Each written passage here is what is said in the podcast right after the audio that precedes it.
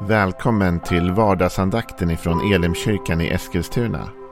Det här är en podcast som kommer ut måndagar till fredagar. Om du vill veta mer om vilka vi är, vad vi tror på, hur du kan komma i kontakt med oss eller vad vi kan erbjuda dig för någonting så gå in på www.elimkyrkan.com.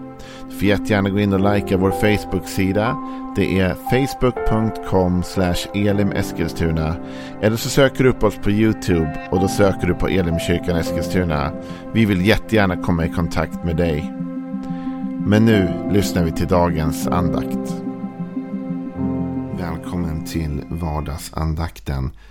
Vi är inne i en serie ur psalm 37. Varje dag är fristående men hänger ändå ihop. Så kan man säga. Ehm, det här är en psalm om avundsjuka. Om att inte gräma sig över att välja väg i livet kan man säga. Väg upp till toppen. Att välja den goda vägen som kanske ibland tar längre tid.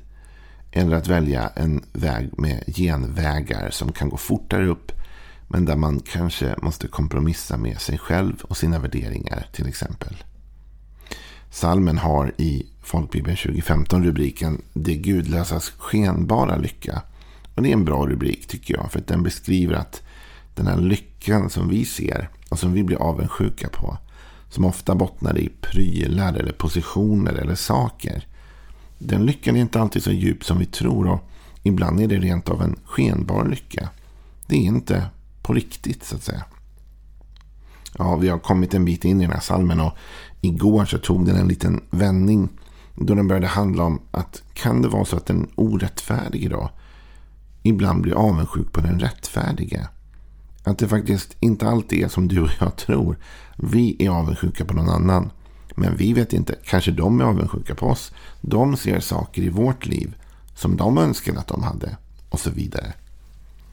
Nu kommer vi vidare in till nästa vers. Och då handlar det lite grann om, om kanske korruption också. Det står så här i vers 14 och 15. De gudlösa drar svärdet och spänner sin båge för att fälla den svage och den fattige, för att slakta dem som går på rätta vägar. Men deras svärd ska gå in i deras eget hjärta och deras bågar ska brista. I den här salmen kontrasteras ständigt den gudlöse och den rättfärdige. Och det är såklart inte så att alla som inte tror på Gud nu beter sig illa eller så. Och det tror jag inte är det David menar heller. Men de gudlösa i den här salmen, det representerar de som på något sätt vi kanske blir avundsjuka på ibland. Men som har tagit sig dit på tvivelaktiga sätt ibland. Som inte har valt Guds värderingar eller Guds vägar upp för berget till toppen. Poängen är att det handlar inte bara om att ta sig till toppen. Utan en stor del av livet handlar faktiskt också om hur vi tar oss dit. Jag tror inte att Bibeln har någonting emot att du och jag lyckas med saker i livet. Eller har framgång. Eller att det går bra för oss. Men jag tror att Gud är mån om hur vi tar oss upp och fram och vidare i livet. De gudlösa står här. De drar svärdet och spänner sin båge för att fälla den svage och den fattige och för att slakta dem. Den svage och den fattige. Här förstår man att det finns ett utnyttjande perspektiv. Den gudlösa har dragit sitt svärd och spänt sin båge. Inte för att fälla jätten eller besegra hjälten. Utan för att fälla den svage och den fattige. Det är ett fegt sätt att agera. Att ge sig på den som är mindre. Att ge sig på den som är svagare än sig själv att sparka ner och klättra upp som vi ibland säger. Det är just det det handlar om. Vet du, du och jag när vi ser runt omkring i världen och vi ser på människor och vi kanske till och med ibland blir avundsjuka på människor. Så kan vi ibland förstå att vi skulle kunna ta oss till den plats de är på om vi gjorde tvivelaktigare val.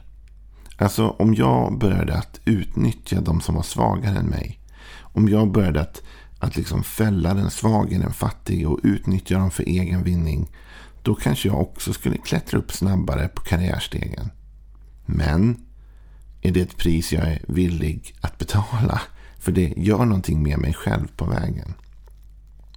Du och jag, vi ser så lätt på vissa människor och blir avundsjuka.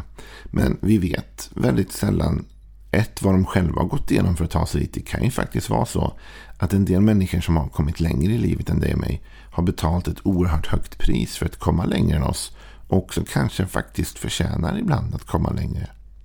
Men sen finns det de som har kommit längre än oss genom att göra genvägarnas resa. Genom att också utnyttja andra människor. Vi skulle önska att det inte var så här, men vi vet ju att det finns mycket korruption i världen.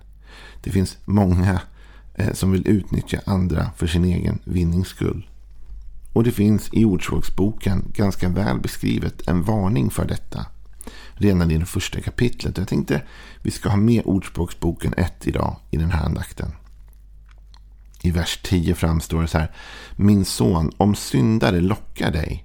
Alltså med andra ord, du blir lockad av någonting. Du kanske blir avundsjuk, eller hur? Du ser någonting som du vill ha. Som du känner, oh det är där som de har. Det är där de har lyckats med. Det är där de gör. Det vill jag också göra. Så här säger Ordspråksbokens författare. Min son, om syndare lockar dig, så följ dem inte. Om de säger kom med oss, vi ska ligga på lur efter blod, i bakhåll för oskyldiga utan orsak. Som dödsriket ska vi sluka dem levande, friska och sunda ska de fara ner i graven. Allt dyrbart ska vi vinna, vi ska fylla våra hus med byte. Delar du vår lott med oss, vi ska alla ha gemensam kassa. Det här är en bra text tycker jag. Därför den talar om att vi ibland kan bli lockade av syndare. Och du kan ju kanske låtsas om att du är så rättfärdig och helig och from och helgad. Att du inte blir det. Men vi kan alla bli det. Vi kan alla ibland bli lockade av den rikedom vi ser runt omkring oss. Och jag talar inte bara om pengar. Även om pengar är en del av det.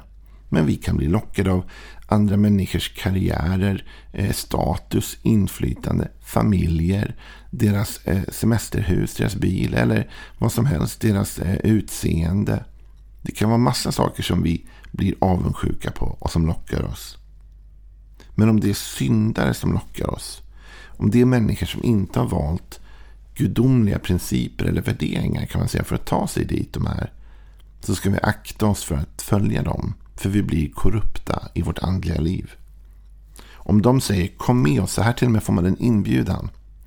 En inbjudan att följa med. Vi ska ligga i lur, på lur efter blod, i bakhåll för oskyldiga utan orsak. Det är hemskt, det är korruption. Det är att utnyttja den svage, den fattige som vi läste om i salmen tidigare. De väntar på detta, de, de bidar läget att utnyttja någon. Varför? Därför i vers 13 så allt dyrbart ska vi vinna och vi ska fylla våra hus med byte. Inte vi ska jobba hårt då och eh, fylla våra hus med, med frukten av vårt arbete. Utan vi ska fylla våra hus med byte. Med andra ord, vi har plundrat någon för att komma hit. Vi har tryckt ner någon annan för att ta oss till den plats vi är just nu. Och det där alternativet kan vi ju ställas inför ibland. Alltså vi kanske sitter på arbetet och vi, och vi vill högre upp i, i, vår, i hierarkin på jobbet. Så vi väljer att trycka ner någon annan. Vi väljer att förlöjliga någon annan. Vi väljer att lyfta upp oss själva och samtidigt trycka ner någon annan så att vi fortare tar oss upp och tar oss vidare. Jag menar ju inte att du och jag är sådana som skulle gå ut och hämta svärd och, och gripa till våld för att liksom plundra människor. Men det finns många sätt man kan plundra människor på. Man kan plundra människor på energi och ork. Och man kan plundra människor på status. och Man kan plundra människor på liksom det, hur de ser ut och, och, och, och inför andra. Va? Så man kan utnyttja människor på många sätt. För sin egen vinning. Och vad är det då värt? Är det värt att fylla huset med byte från någon annan? Eller är det mer värt att välja de bibliska principerna som handlar om sådd och skörd? Som handlar om att göra det goda och också skörda det goda. Som handlar om att göra mot andra som man vill att de ska göra mot mig. Det kanske är en längre process. Den resan kanske tar längre tid. Men den är värd mer. Därför du bevarar din andliga integritet och du bevarar ditt hjärta och dina värderingar. Jag tycker det är intressant i psalm 37 när det talas om detta. Att de drar svärdet och spänner bågen och att de utnyttjar den svage och den fattige för att komma dit de är. Så står det så här i vers 15. Men deras svärd ska gå genom deras eget hjärta och deras bågar ska brista. Det, det talas om två saker här kan man säga egentligen. Det talas om deras hjärta och det talas om deras kraft. Det här är intressant. Deras svärd ska gå in i deras eget hjärta. Jag tycker Bibeln är en bra bok. Den, den är väldigt målande. Och det är fint att det inte står att, de, att svärdet hugger av deras egen arm eller deras eget ben. Eller, eller, eller hugger dem eller gör illa dem. Utan svärdet, vart går det in? Det går in i hjärtat. Med andra ord, att utnyttja andra människor. Att ständigt slakta och fälla den svage och den fattige. Det kommer att påverka en människas hjärta. Jag tror ibland att det är därför vi kan ibland se på dem som vi tycker borde vara lyckliga och som har nått framgång och som har ett så bra liv. Och så ser vi på deras liv och så ser vi ibland att de inte alls är lyckliga.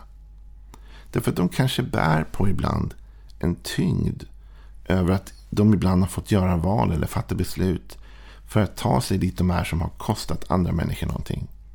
De har varit korrupta på ett sätt för sin egen vinnings skull. Och förr eller senare går det svärdet in i dem själva. Och de mår inte bra över det. Och då tappar de också sin kraft. För det står att talas om att, att bågen brister. Och bågen brister, det är ju kraften, det är vapnet. Så först blir hjärtat förpestat och då brister kraften till slut. Det kommer i kappen. Man kan inte ständigt utnyttja andra människor och tro att ens hjärta ska orka bära det. Utan förr eller senare så kommer det där att äta på en. Tillbaks till Ordspråksboken 1 igen då, för den talar även om detta. För när den fortsätter och säger att när vi har blivit lockade och de vill att vi ska dela kassa med dem. Så, säger de, vers 15, där står det. Min son, gå inte samma väg som dem. Håll din fot borta från deras stig. För deras fötter skyndar till det som är ont. De rusar för att spilla blod. Det är ingen mening att lägga ut nätet inför ögonen på alla fåglarna.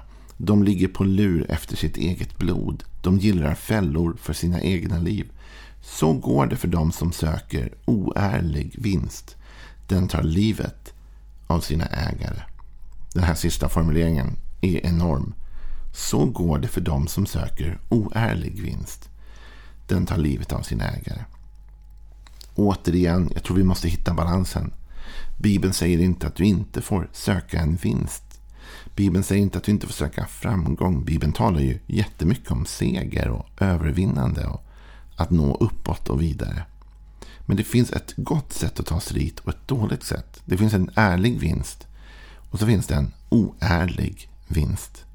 Och här talar Ordspråksbokens författare med oss om att, att den som söker den oärliga vinsten den, tar, eh, den oärliga vinsten den tar livet av sina ägare.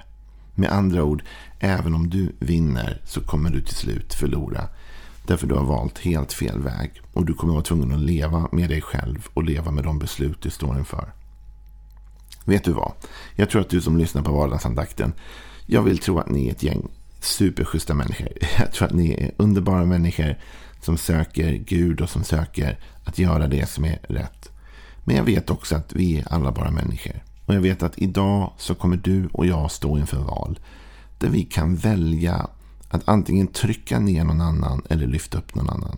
Vi kan välja att för egen vinning ta genvägar idag. Eller vi kan välja att investera i goda värderingar som vi tror på. Som vi har hämtat från Bibeln och vi hämtar från Jesus. Vi kan välja att så det goda och veta att vi kommer få skörda det goda.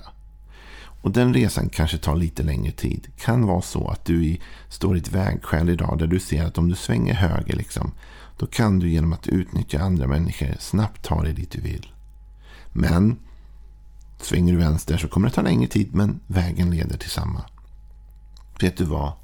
Du och jag, vi kanske tänker så här, men jag trycker inte ner någon så mycket och jag bara, det är bara lite grann och det är inte något våld och det är bara liksom, men gå aldrig in på den genvägen. Börja inte låta ditt hjärta bli korrupt. Utan sök ständigt att hålla dig till den goda vägen. Jesus talar om detta. Att den vägen är smal. Och den vägen är få som hittar som leder till livet. Men du och jag ska välja den vägen. För då orkar vi leva med oss själva. Så jag tror att Gud vill att du ska nå toppen, kära vän. Jag tror det. Men nå inte dit på fel väg eller på fel sätt.